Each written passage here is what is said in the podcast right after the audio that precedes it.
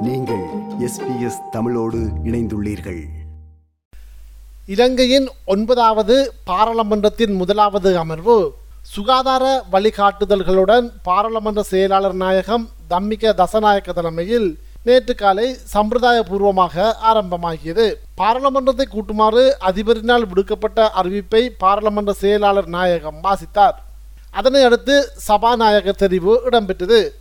ஒன்பதாவது பாராளுமன்றத்தின் புதிய சபாநாயகராக மாத்திரை மாவட்ட நாடாளுமன்ற உறுப்பினர் மஹிந்த யாப்பா அபயவர்த்தன தெரிவு செய்யப்பட்டதோடு அதனை அடுத்து நாடாளுமன்ற உறுப்பினர்கள் அனைவரும் ஒன்றாக எழுந்து நின்று சபாநாயகர் முன்னிலையில் சத்திய பிரமாணம் செய்து கொண்டனர். பின்னர் கேகாலை மாவட்ட நாடாளுமன்ற உறுப்பினர் ரஞ்சித் எம்பலாப்பட்டிய பிரதி சபாநாயகராகவும் பாராளுமன்ற குழுக்களின் பிரதி தவிசாளராக யாழ் மாவட்ட நாடாளுமன்ற உறுப்பினர் அங்கஜன் ராமநாதனும் தெரிவு செய்யப்பட்டார்கள். அத்தோடு எதிர்க்கட்சி தலைவராக சஜித் பிரேமதாசாவும் அறிவிக்கப்பட்டார். இதன் பின்னர் பாராளுமன்ற உறுப்பினர்கள் பலரும் உரையாற்றினார்கள். இந்த ஒன்பதாவது பாராளுமன்றத்தின் முதலாவது அமர்வில் நாடாளுமன்ற உறுப்பினர்கள் பலரும் சபாநாயகருக்கு தமது உரையில் வாழ்த்துக்களை தெரிவித்தார்கள்.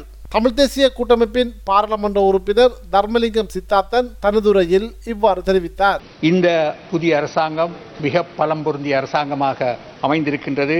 எதிர்க்கட்சிகள் சிறிதாக இருந்தாலும் இரண்டையும் சமனாக பாவித்து பாராளுமன்ற சம்பிரதாயத்தை பாவித்து நீங்கள் ஒரு நடுநிலையிலேயே உங்களுடைய செயற்பாடுகளை செய்தீர்கள் என்ற நம்பிக்கை எனக்கு இருக்கின்றது. உங்களுடைய அனுபவம் அப்படிப்பட்டது. இபிடிபியின் செயலாளர் நாயகம் டக்ளஸ் தேவானந்தா தனது உரையில் இவ்வாறு குறிப்பிட்டார்.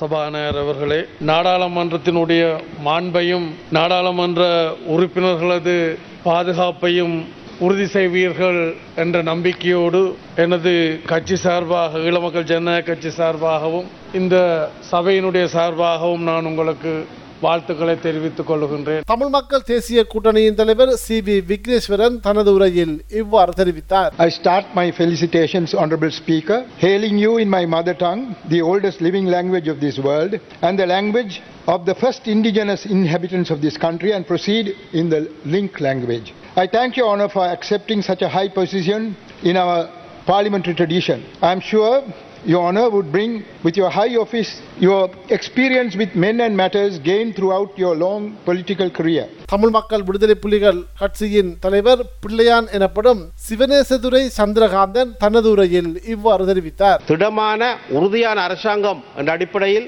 வடகிழக்கு மக்களும் தென்பகுதி மக்களும் சேர்ந்து ஒரு பலமான அரசாங்கத்தை உருவாக்கியிருக்கிறார்கள் இந்த அரசாங்கம் எடுக்கிற எல்லா விதமான விடயங்களுக்கும் அபிவிருத்தி விடயங்களுக்கும் பதிமூன்றாம் சரத்தின் ஊடாக மானசபை பலப்படுத்தும் விடயங்களுக்கும் நான் தொடர்ந்தும் உதவி செய்வேன் அதுபோல கௌரவ சபனார் அவர்களே நான் எனது மக்களுக்கு சேவையாற்றக்கூடிய சந்தர்ப்பத்தை இந்த உயர் சபையின் ஊடாக எனக்கு பெருத்திட வேண்டும் தமிழ் தேசிய மக்கள் முன்னணியின் தலைவர் கஜேந்திரகுமார் பொன்னம்பலம் உரையாற்றுகையில் இவ்வாறு குறிப்பிட்டார் We must not forget, uh, Mr. Speaker, that all parties represented in this House come here today with their respective mandates.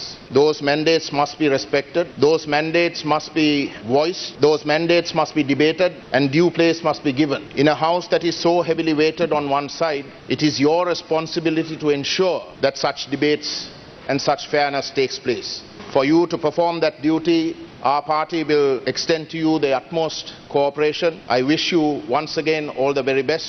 Tamil முற்போக்கு கூட்டணியின் தலைவர் மனோ கணேசன் தனது உரையில் இவ்வாறு தெரிவித்தார் நாடு பல மொழிகள் பேசப்படும் பல இனங்கள் வாழ்கின்ற பல மதம் கடைபிடிக்கின்ற நாடு அந்த யதார்த்தம் இப்பொழுது இந்த பாராளுமன்றத்திலே சிறப்பான முறையிலே பரிணமிக்கின்றது ஒளிர்கின்றது. அகில இலங்கை மக்கள் காங்கிரசின் தலைவர் ரிசாத் பதியுதீன் இவ்வாறு தெரிவித்தார். இந்த புதிய அரசாங்கம் முதல் முதலாக அமைச்சரவையிலே அரசியலமைப்பு மாற்றம் கொண்டு வரப்போகிறோம் என்று முடிவெடுத்து அதற்கான குழுவையும் நியமித்திருக்கிறார்கள். அரசியலமைப்புகள் காலத்துக்கு காலம் வருகின்ற அரசாங்கங்கள் மாற்றங்களை செய்திருக்கின்றது. இதே போல இதற்கு பிறகு வருகின்ற அரசாங்கமும் இன்னொரு மாற்றத்தை செய்யாமல் செய்ய போகின்ற அரசியலமைப்பு ஒரு சாராரை திருப்திப்படுத்துவதற்கோ அல்லது ஒரு கட்சியை திருப்திப்படுத்துவதற்கோ அல்லது ஒரு சில இனவாதிகளை திருப்திப்படுத்துவதற்கோ அல்லாமல் இந்த நாட்டிலே வாழுகின்ற பெரும்பான்மை சிறுபான்மை மக்கள் எல்லோரையும் திருப்திப்படுத்தக்கூடிய அவர்களுடைய உரிமைகளை மதிக்கக்கூடிய ஒரு அரசியலமைப்பாக வருகின்ற பொழுது மட்டும்தான் இந்த நாட்டிலே ஒரு நிலையான சமாதானத்தை நாங்கள் எதிர்பார்க்கலாம். இதே வேளையில் நேற்று பிற்பகல் இடம்பெற்ற அமர்வில் அதிபர் கோட்டாபய ராஜபக்ச கலந்து கொண்டு தமது அரசின் கொள்கை பிரகடனத்தை வெளியிட்டார். அவர் அங்கு உரையாற்றுகையில் ஆயிரத்தி தொள்ளாயிரத்தி எழுபத்தி எட்டாம் ஆண்டிலிருந்து பத்தொன்பது தடவைகள் எமது நாட்டின் அரசியலமைப்பு திருத்தப்பட்டமையினால் அது தொடர்பில் நம்பிக்கையற்ற தன்மை மற்றும் சிக்கல் நிலைமை ஏற்பட்டுள்ளது. அரசியலமைப்பில் மாற்றம் ஒன்றை கொண்டு வருவதற்காக நாம் கோரிய மக்கள் ஆணை எமக்கு கிடைத்திருக்கின்றது. எனவே மக்கள் எமக்கு வழங்கிய அந்த பொறுப்பை நாம் நிறைவேற்ற வேண்டும். மக்களுக்கு நாம் உறுதி வழங்கியது போன்றோ பத்தொன்பதாவது திருத்தத்தினையும் நீக்க நாம் நடவடிக்கை எடுப்போம் என்று தெரிவித்ததோடு தமது அரசாங்கம் பல்வேறு துறைகளிலும் மேற்கொள்ள உள்ள அபிவிருத்தி திட்டங்கள் தொடர்பில் இங்கு விளக்கமளித்தார். இது எஸ்பிஎஸ் வானொலியின் தமிழ் ஒலிபரப்பின் பார்வைகள் நிகழ்ச்சிக்காக இலங்கையிலிருந்து மதிவாணன். விருப்பம் பகிர்வு கருத்து பதிவு. லைக் ஷேர் காமெண்ட் எஸ்பிஎஸ் தமிழின் ஃபேஸ்புக்